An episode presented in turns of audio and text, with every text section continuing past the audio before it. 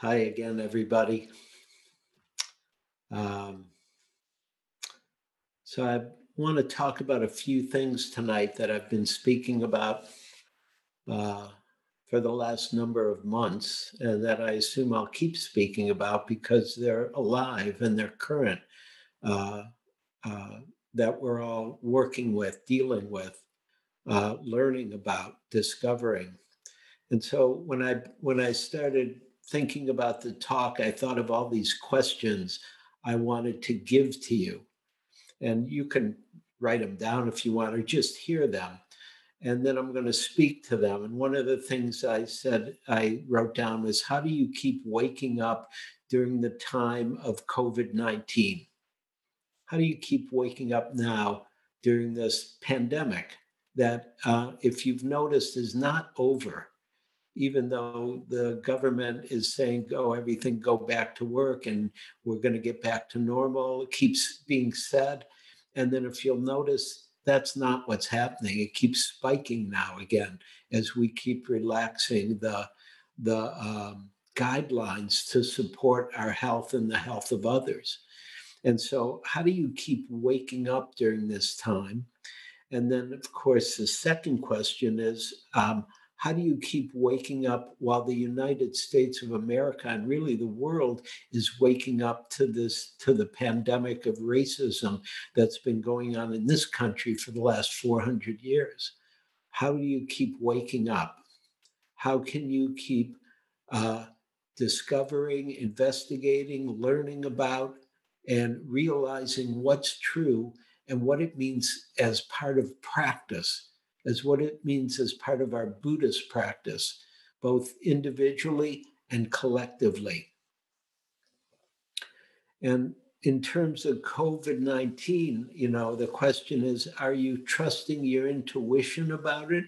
Or are you trusting your preferences about you what what you want to be happening, right? What you want to be happening, which is, and I believe this is true for almost all of us, we want it to be gone or over or done so we can like live our normal lives but that's not the case and so from my experience what the way i understand uh, covid-19 is it's a certain kind of retreat that we're on and it's a home retreat and it's about practicing 24 7 at home. And in the old days, which aren't that long ago, you know, a few months ago, in, in March, I was teaching a retreat, a month long, the second month of the two month retreat at Spirit Rock. And, um, you know, that was where retreats happened at Spirit Rock. Well, now the retreat is happening right where you're sitting.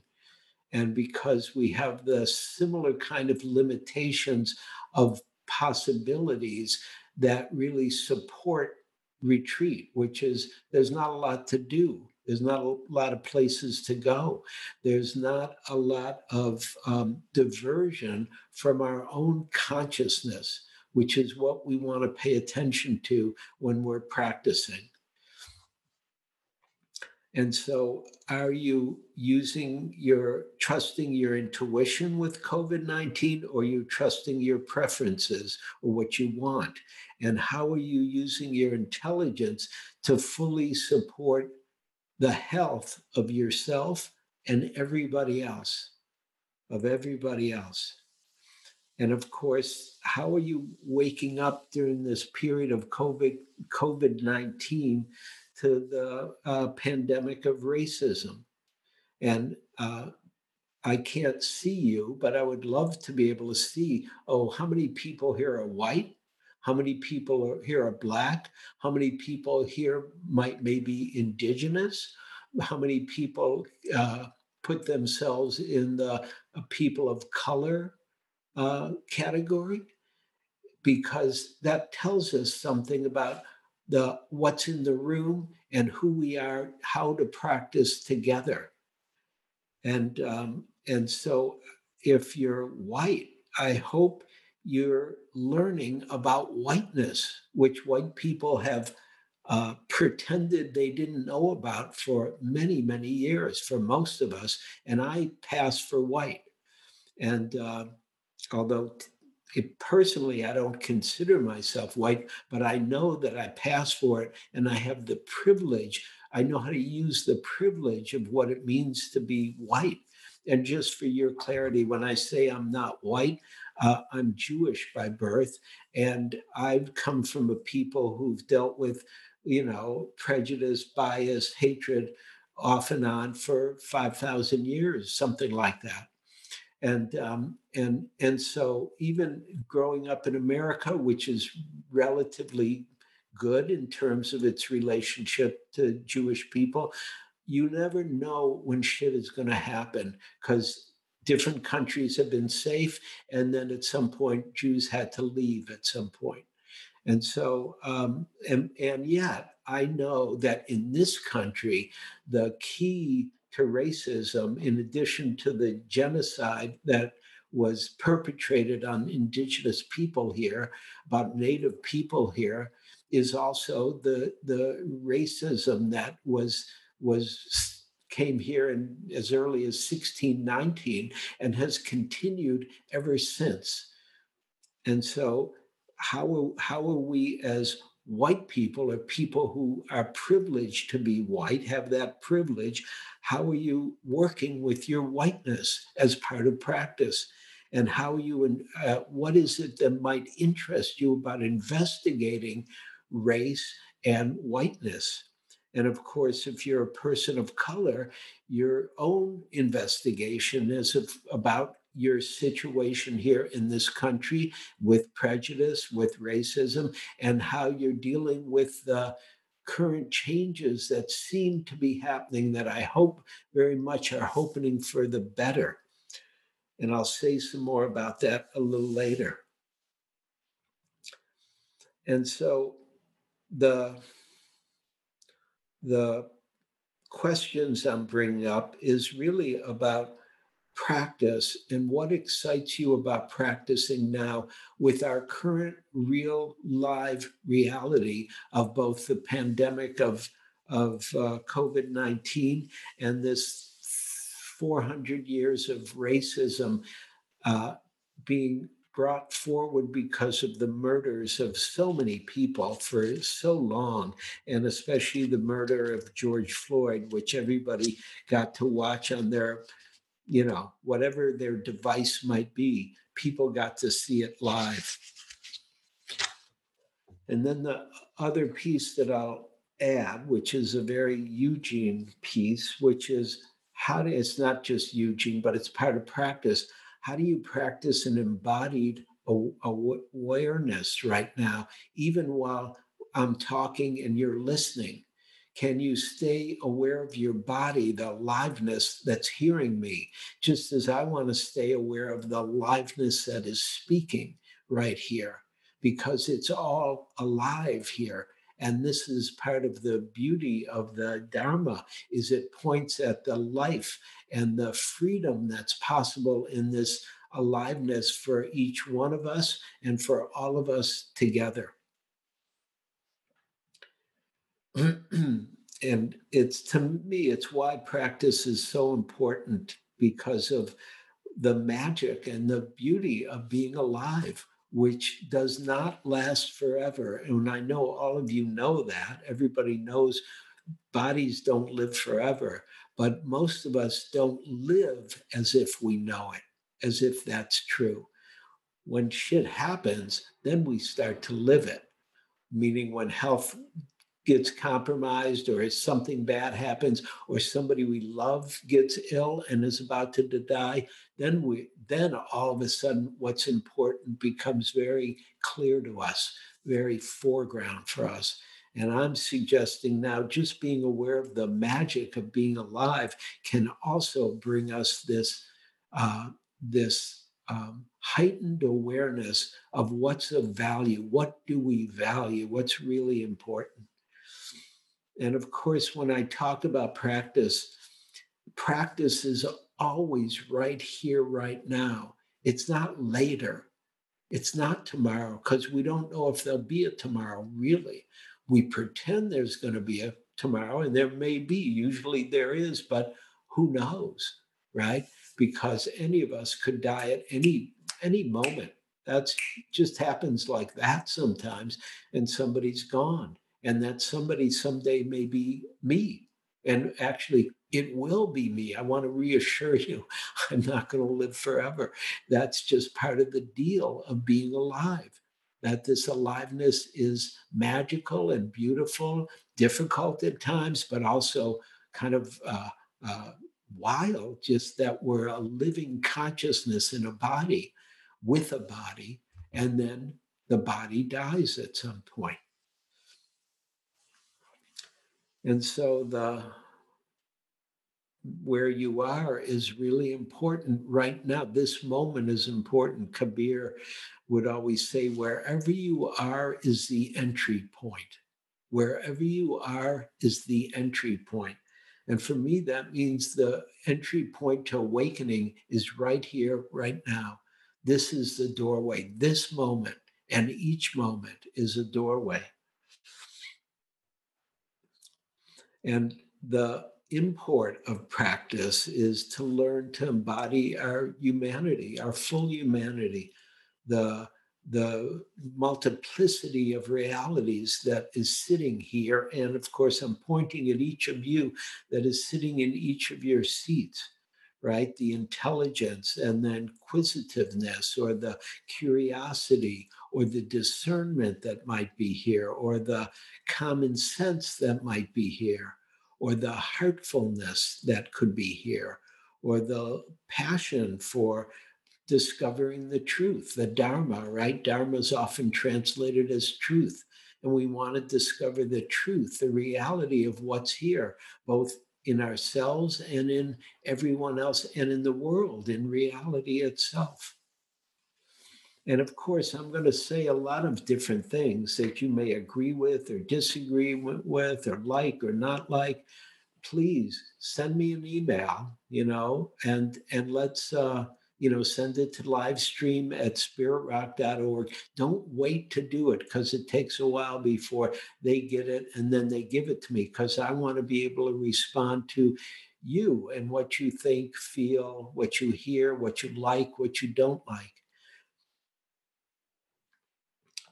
So the for responding to 400 years of racism, of bias or prejudice or lies or distorted truth and the total absurdity of whiteness, of, of creating race, which is a made up fiction, actually.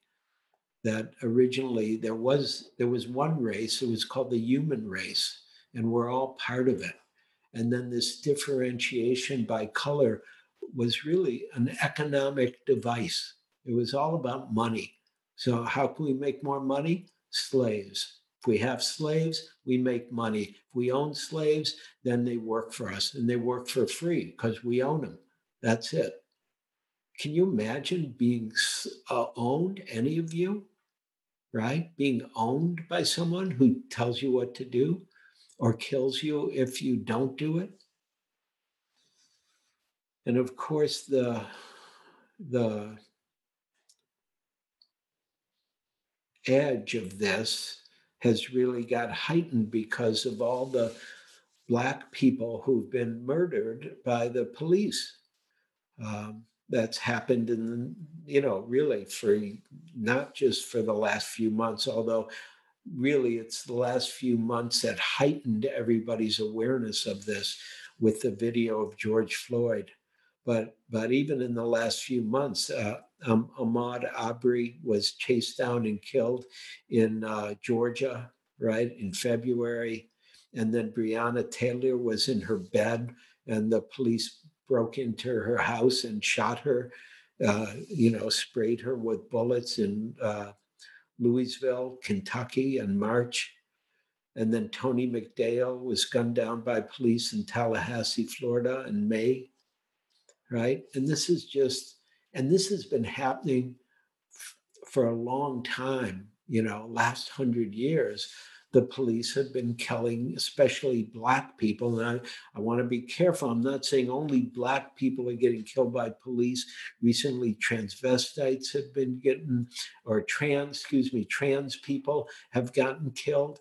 And it's just, you know, the bias against who someone is is so uh, ignorant that I, I just can't even believe it sometimes, but it's true.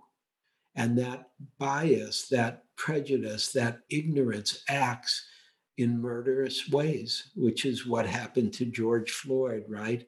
Who uh, the policeman just for eight minutes had his his knee on George's neck, which I imagine you've all seen by now. And if you haven't, please see it.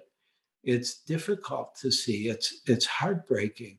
It's infuriating at the same time because it's crazy that that the police person would do that even but it's part of the ignorance of that culture of the police body culture to do that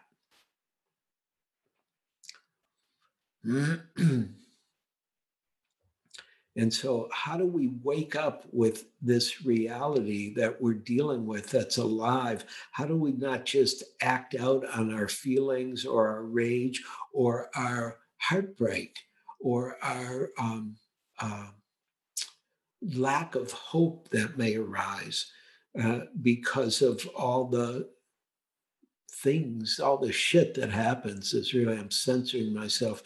I realize I don't have to censor myself like that, right? But how do we respond to reality? What does practice mean if we really respond to practice? and um, uh, when I think of what practice is, I think of it as a dynamic practice. It's not just a passive practice to meditate or be or or to wake up because that's what practice is about. It's not just about meditating it's about waking up and discovering the dharma discovering what's true. And when i think about um, uh, practice and responding to reality in a real way in a dharmic way excuse me it takes both sitting and acting. Sitting and responding. It's a dynamic practice and it takes courage. And I loved what um, Winston Churchill, who was a British prime minister, I believe, in the last century and during World War II. And he said, Courage is what it takes to stand up and speak. Courage is what it takes to stand up and speak. But Winston was had some real wisdom. He said, courage is what it takes to stand up and speak. And courage is also what it takes to sit down and listen. And both of those are part of the dynamic of practice of what it means to have a courageous heart is to stand up, to speak, to act, but also to sit down and listen and be aware and see what's here and see where are we acting from. Are we acting from reactivity? Are we acting from a certain kind of re- receptivity that brings that lets our intelligence function, that lets our our our creativity function, that lets our strength function, that lets our uh, fierceness function in a way that's true, that's in harmony with the Dharma, with that is kind but is not passive. and please remember to, um, again, I'm saying a lot of things. Send me your emails at livestream at spiritrock.org so I can respond to any thoughts you have, any questions about what I'm saying right now.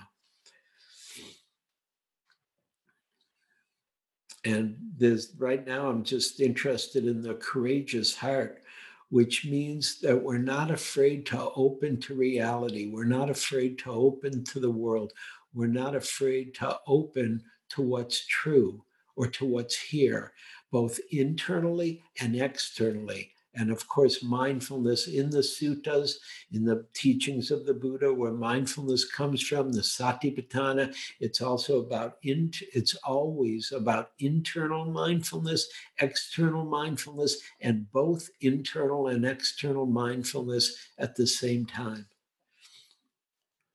And so, this dynamic practice It's a beautiful word dynamic. And if you know me, you know I like words. And so I looked up dynamic and some of the the thesaurus for dynamic also means energetic, spirited, lively, vigorous, vital, diligent, committed, devoted, passionate.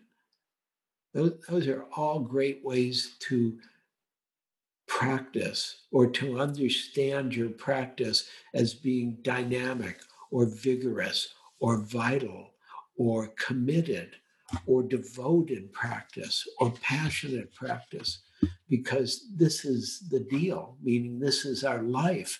Why not give ourselves to the truth and what it means to wake up individually and together? And how can we support that?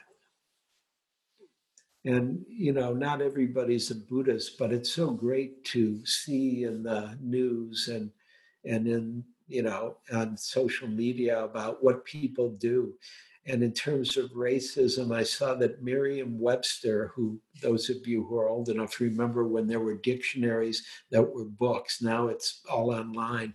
But there was, you'd get a big book, a dictionary of all the words and uh, Merriam-Webster, who is well-known dictionary, uh, they had to update its definition of racism because this 22-year-old black woman challenged them because they she read the the definition and it wasn't it wasn't accurate. It wasn't what she, it wasn't her reality, and so she a 22-year-old black woman named Kennedy Mitchum um, who said the dictionary definitely needed to be to include systemic racism which is such a key to this piece is to see how racism is systematized not just in slavery, which it was, but then in all these other ways since then, in, in terms of lynchings, and then Jim Crow, and then uh, uh, neighborhoods, and then in terms of healthcare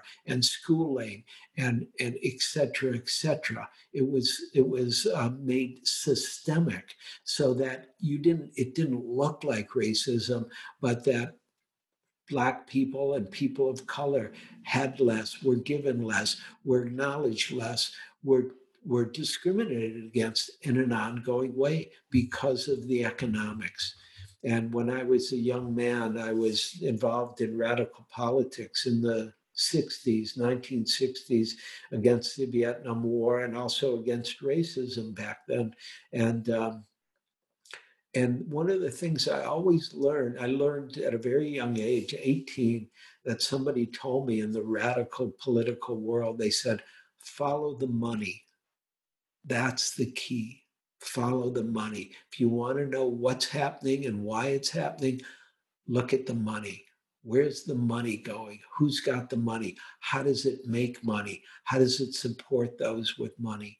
And so that's something that I, to this day, is I think is true. Maybe I'm wrong. You tell me if I'm wrong, but follow the money and really see what happens.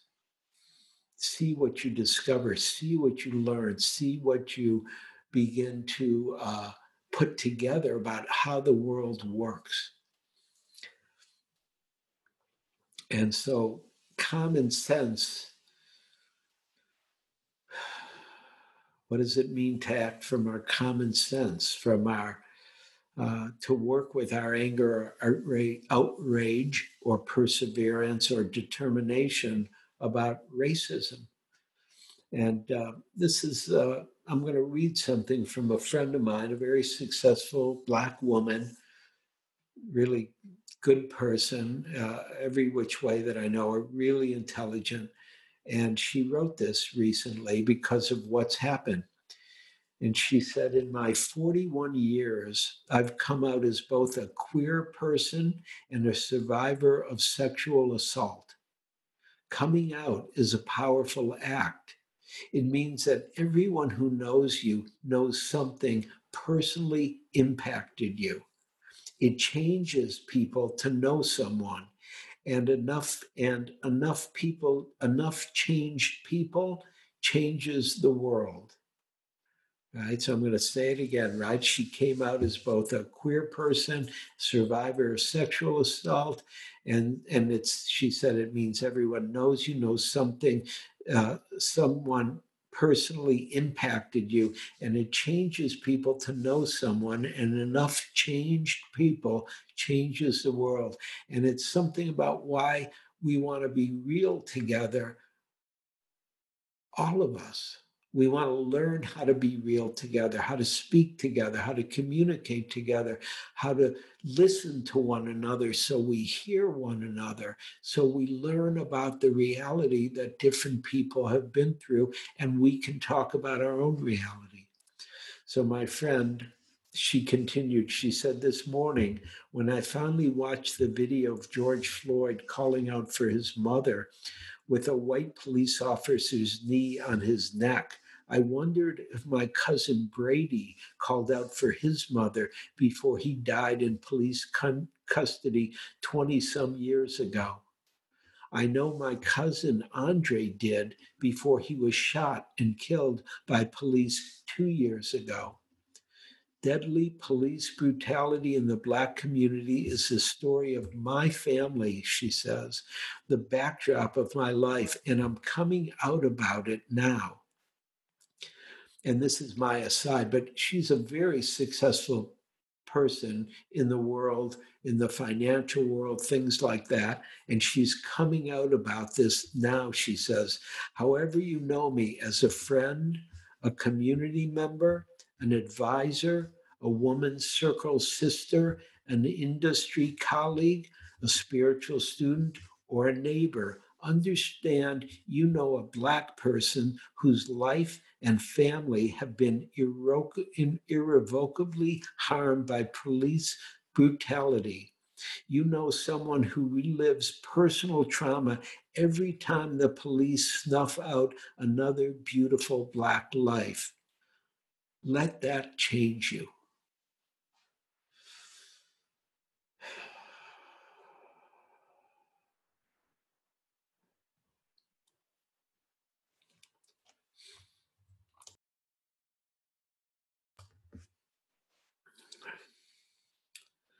So I was reflecting on this and I learned about Sojourner Truth, who was a Black woman during the time of slavery. She was a, an American abolitionist and a woman's, right woman's rights activist. And she was born into slavery in New York, right? Because slavery was not just in the South originally but she escaped with her infant daughter to freedom in 1826. And after going to court, she recovered her son, who had been kept by the slave owner, in 1828. And she became the first Black woman to win such a case against a white man. And she said this later in her life. She said, Life is a hard battle anyway.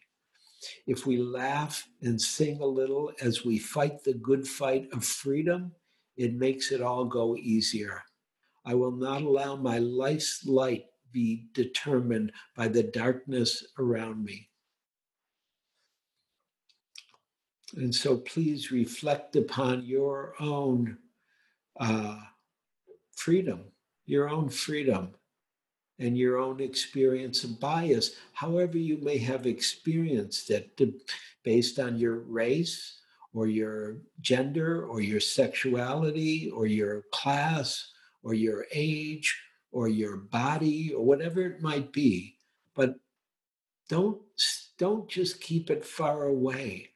Let it come closer so it helps soften your heart so it can open and see feel, sense more fully the pain and trauma of racism and prejudice in whatever form you may see it. Hmm.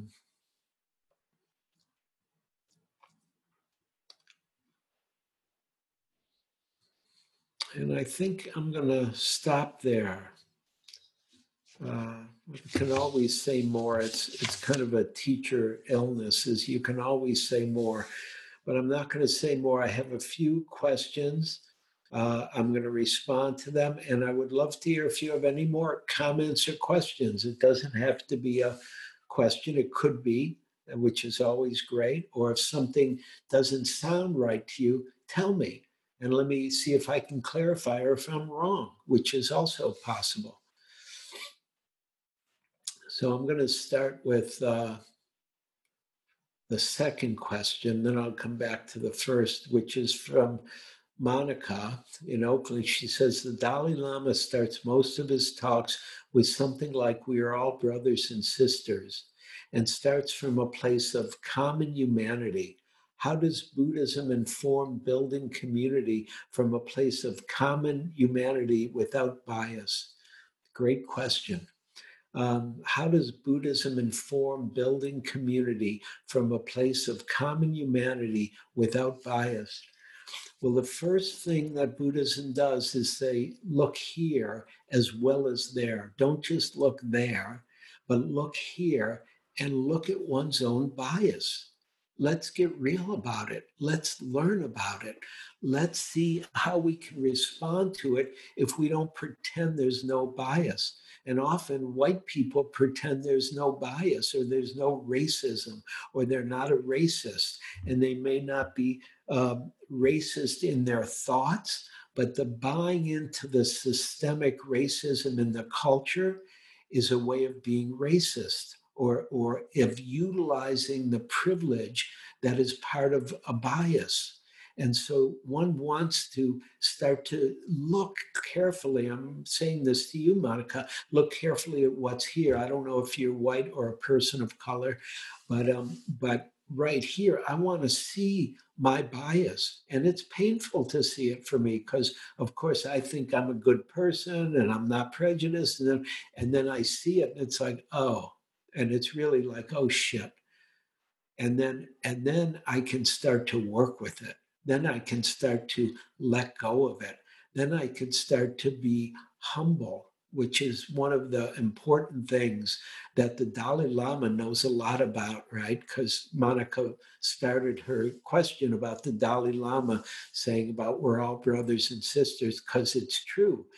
And the Dalai Lama has been through a lot of prejudice and a lot of um, bias because he's Tibetan and and and he lost his whole country and his people and and um, and so it's and and he's he's how do I want to say it? He's um, it's not that he hasn't gotten angry about what happens, but he doesn't blame the human beings who did it. He blames the system that did it, right? The systemic uh, the system of the Chinese government and their ignorance. And of course, part of his practice is to have compassion for everybody for their ignorance. And so, and so here, especially in the West and in Spirit Rock, I mean, the first thing is to be aware of your bias, to see it, and to start to investigate it. And investigation is the second factor of awakening, and it's right next to mindfulness.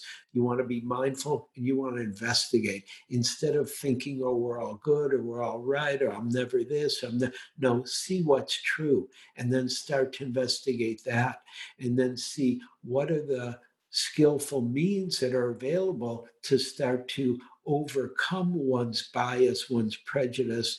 And so we can really build a community. And that means getting together with people like white people like if you now, if you're part of my group here in the city, San Francisco Insight, tomorrow you can go to sanfranciscoinsight.org. Um, tomorrow, I believe there's a white awake group starting for the first time tomorrow. And if you're white, you can join it because it's all online. And, um, and that's an important way to start to build community from what's here and then start to include everybody without bias. It's by learning about bias that we can become free of it. And then let me go to the first question, which was asked after the meditation from, um, uh, which was from Gabe, who said, What are you personally thinking or saying to yourself in those long gaps of, of meditation and breathing? Uh, well, it depends on the on the gap, right? Some gaps, hopefully, I'm not thinking about anything. I'm just being with the breath. And sometimes I'm thinking, okay, how's it going? What's the time? Oh, breathe again, get into my body. I'll even tell myself to stay present, relax, things like that. One of my one of my basic meditation instructions to Eugene is relax. Just relax right here and be with what's here. And that's it. And so that's what I'm doing. Also, when I'm not speak, when I'm speaking, especially in the um, uh, when I'm teaching like this, I want to give you the instruction. I want you to work with it, and then I want to add to it. And so I do that slowly. I don't want to do that in, in two minutes and then I'm done talking. I generally do that over five, ten minutes or so, maybe 12 minutes, and then I'll and then I leave a longer space for for silence and for your practicing with whatever's been said. And here's another question. Thank you for the questions. I'm totally glad you're asking questions because, you know, we end when the questions end, basically. At least I think we'll end because I never know what's actually going to happen. Sometimes I start talking about something else. Um, and so Natalie asks if now is the entry point. What do we do when now is a moment of intense fear or triggered trauma coming back? Great question. How do how can we be here and embodied without being drawn back into what has been triggered in the body and mind?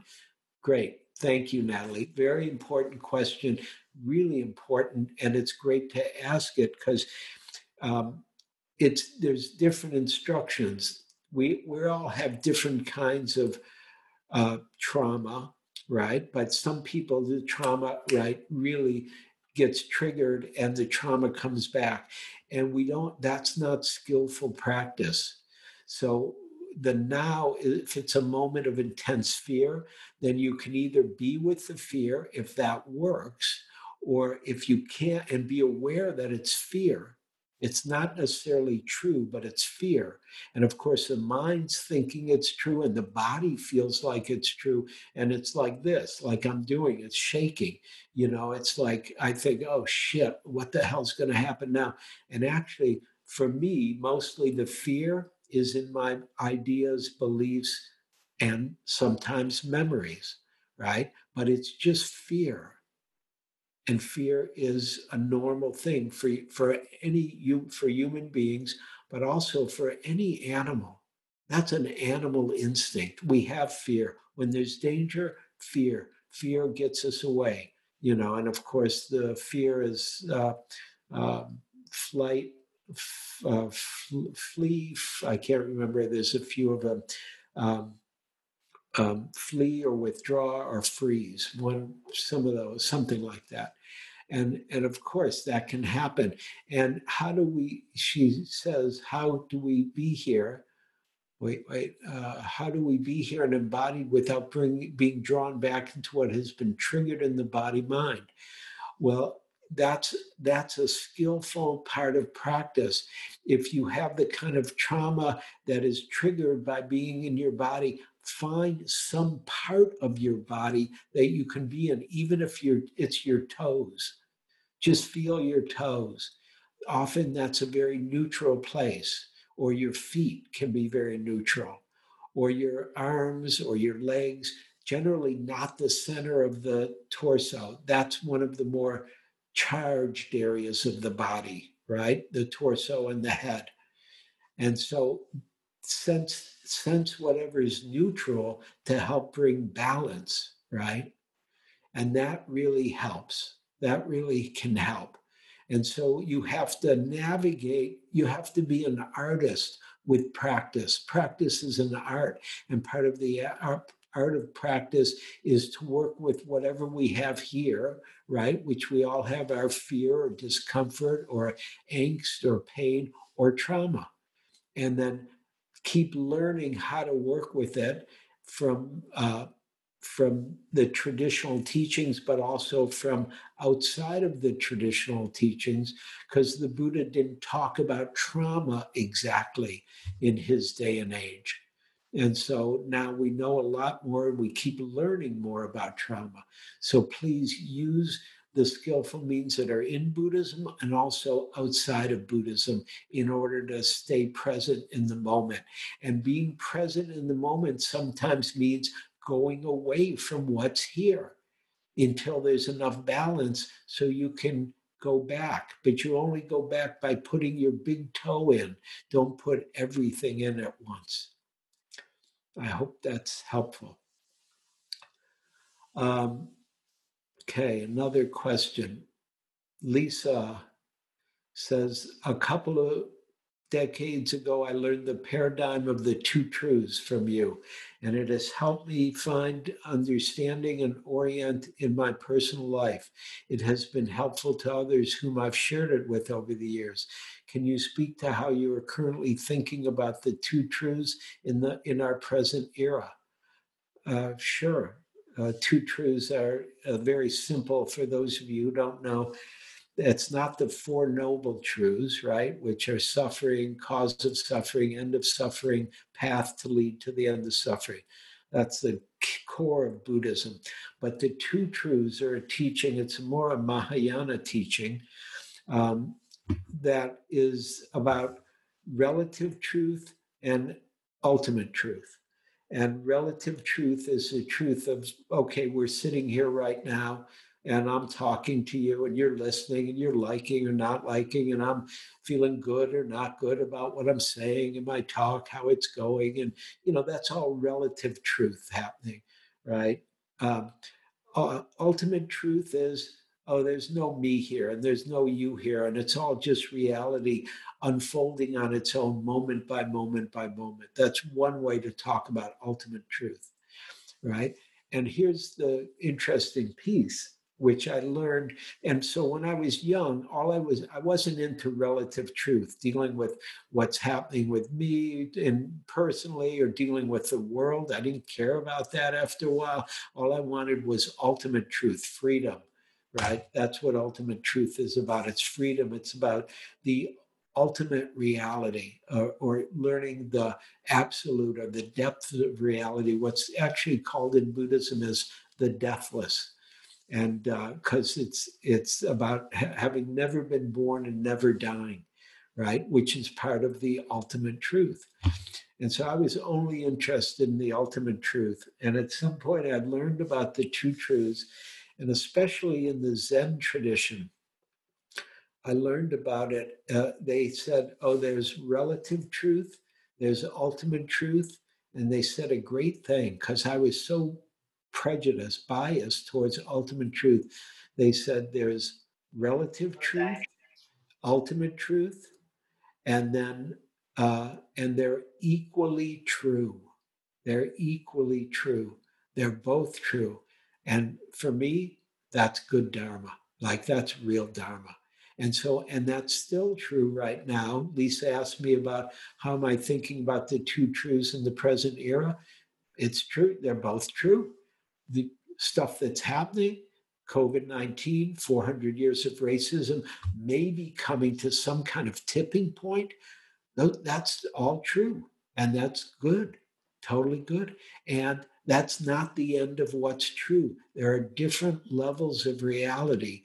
And I believe that you all have an intuition for the ultimate truth, even if you don't know it directly experientially, there's still an intu- intuition oh that there's something more to who and what we are than just what we know in relative truth, which has to do with with um, um, uh, relative truth, which has to do with just the ordinary stuff of life, even the unordinary ordinariness of something like COVID 19 or racism. Because, of course, in some form, these things have, have been going on since people have been on the earth. This isn't the only pandemic that happened. Many of you know, I'm sure, that 100 years ago there was a huge pandemic here in the United States. Maybe, I don't know, maybe around the world, you know, which a lot of people, you know, thousands and thousands of people died from the from the uh, flu epidemic back then, right? In the 20s or something, early 20s, I believe. And um, and then the the um, um, the ultimate truth, ultimate reality is right here. And it's something we intuit. We know there's something more to who and what we are, and we all want to discover it. And it's part of what what um, we seek by coming to Buddhism or any spiritual practice. We're looking to discover the reality of what's here. And whether we call it true nature or Buddha nature or uh, the deathless or awakening, or whether we call it God or, or the divine or the sacred, we're all seeking something we know is actually right here. It's not separate from what relative reality. And this is what's beautiful about they're both true relative and ultimate. They're like this. They're not one here and one there. It's not relative here, ultimate here. No, they're woven together. And we're a manifestation of the ultimate in our relative form, you know, of being Eugene or whoever you are, you know, Lisa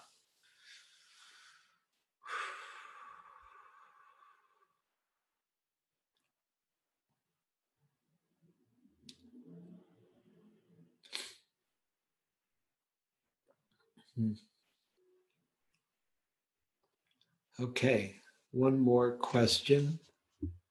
And again, I'm open to a few more. This is from uh, uh, an unmuted by mistake person somehow. Okay, and this is a compilation of questions from participants. What do we do when our first response to the issues of racism in white culture is to form a book study group? What next? Uh, that's part of your practice to discover what next. I don't have a list of do A, B, C, D, E, F, G, but do it. Just do it. Read your book and get close to it and stay embodied while you're reading it and see what happens to your heart and mind as you really learn about racism and take it in as a re- as a reality. And when you you know and and when you learn about white culture and the whole mythology that's been created about whiteness because it create which created the mythology of blackness um, you know then see what happens. And that's how you learn. There's not a prescription, do ABC.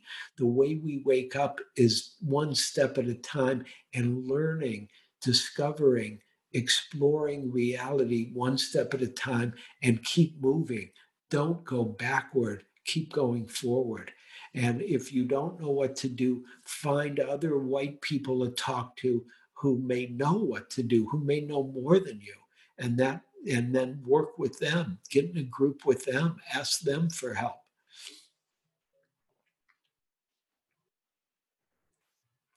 And keep looking very carefully at the world and your heart and mind and how you might react to the world as opposed to how you might respond to the world right? Can we can we respond to the truth and not just react to the truth?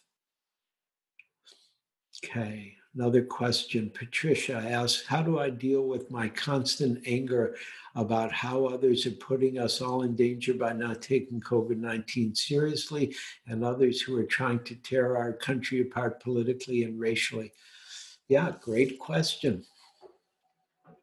Be aware of your anger. Don't Get rid of it. Feel it. Sense it. Don't just stay in your thoughts about it. Feel the energy, the aliveness that is in anger, because it's real. and it can be helpful.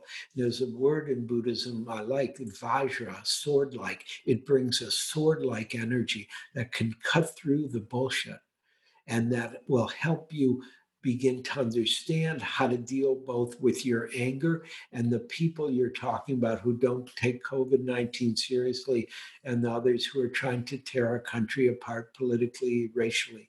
So, here, for myself, I'll tell you personally, I have a hard time with the COVID 19 thing. I have a hard time not saying something to everybody who, who walks by me and is not wearing a mask.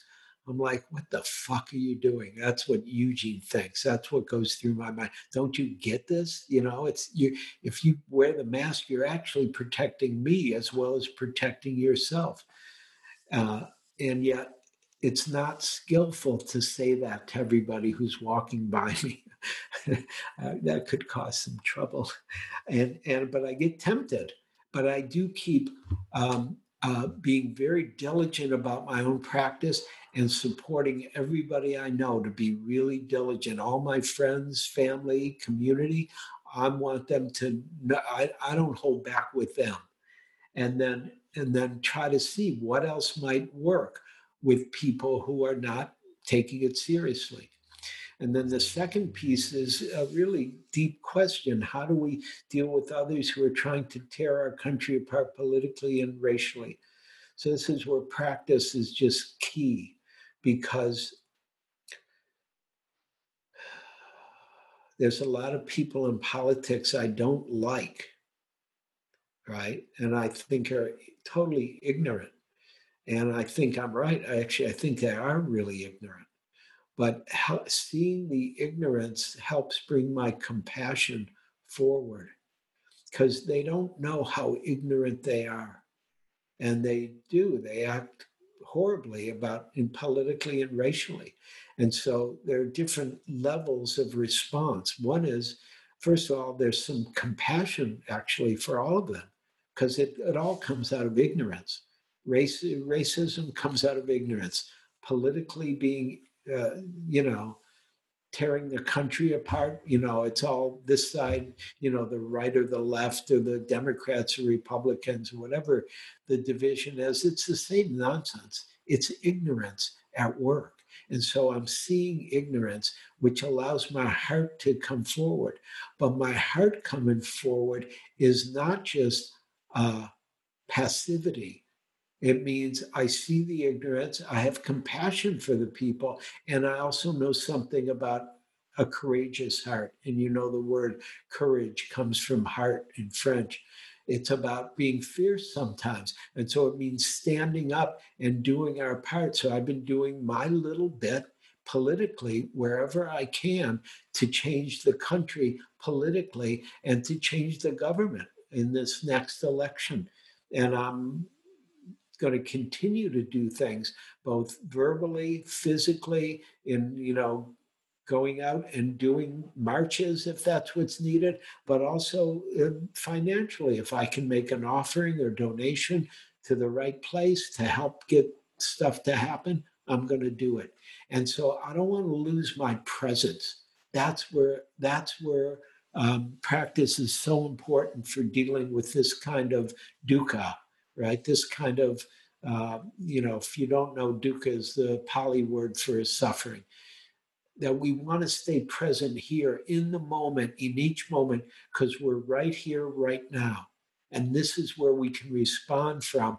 This is how we can work with our anger, even if it if it's constant. See how constant it is. If you get closer to it, you'll notice your anger fluctuates and it changes, and even your body's response to the anger uh, changes. And and uh, it's not one thing and so watch out for that one thing. Okay, last question by an anonymous practitioner who said, When you clasp your hands and bow, what does that represent to you, to me, and what is it saying to us?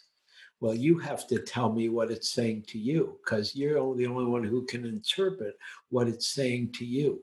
I can't interpret your reality in that way. I could guess or I could tell you what I hope it it represents, but I don't know what it what it's saying to you. But when I do this, it's a bow and it's a little bit of uh, it's different at different times. Like at the end of the sitting, I always do that. And in my heart and mind, I always do a little, oh, may this for, be for the benefit of all. May this sitting have been for the benefit of all. And the all includes you, even the anonymous practitioner who asked this, right? And so the, the, um, the bow is a way to relate and to acknowledge my humility and my wish that practice be for the for the good of all people. And that's a good question because we're going to end with a little uh, of that acknowledgement. We do a little sharing of merit at the end and you could put your hands together if you would like or you don't have to. And it's really the sharing of merit is to take a moment to reflect each of you about our good fortune that we have that we could be here and be together tonight. That even in the midst of COVID 19, we have this strange technology uh, where we can get together and study the Dharma and study ourselves and wake up together. And appreciating that good fortune, that blessing, and wishing it to go out in every direction. May the good fortune go out in every world, in every realm, in this world and in every world. And sending our good wishes with that wish. May all people, may all beings, all people and beyond people, may all beings be happy and peaceful.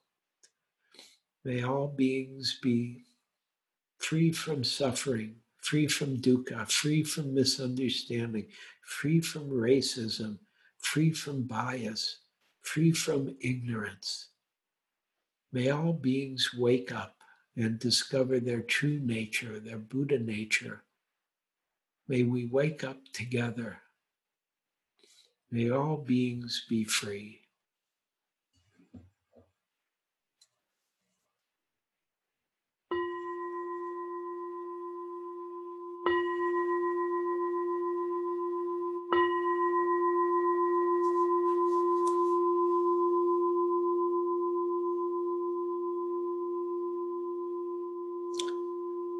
Thank you, everybody. May all be well. Take good care. I'll see you somewhere. Okay.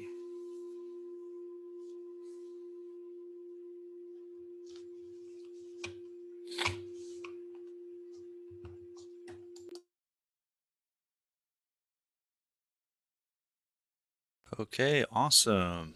Very cool. Thank you so much, Eugene. Yeah, was that okay? Okay, good. There was a lot there. That was.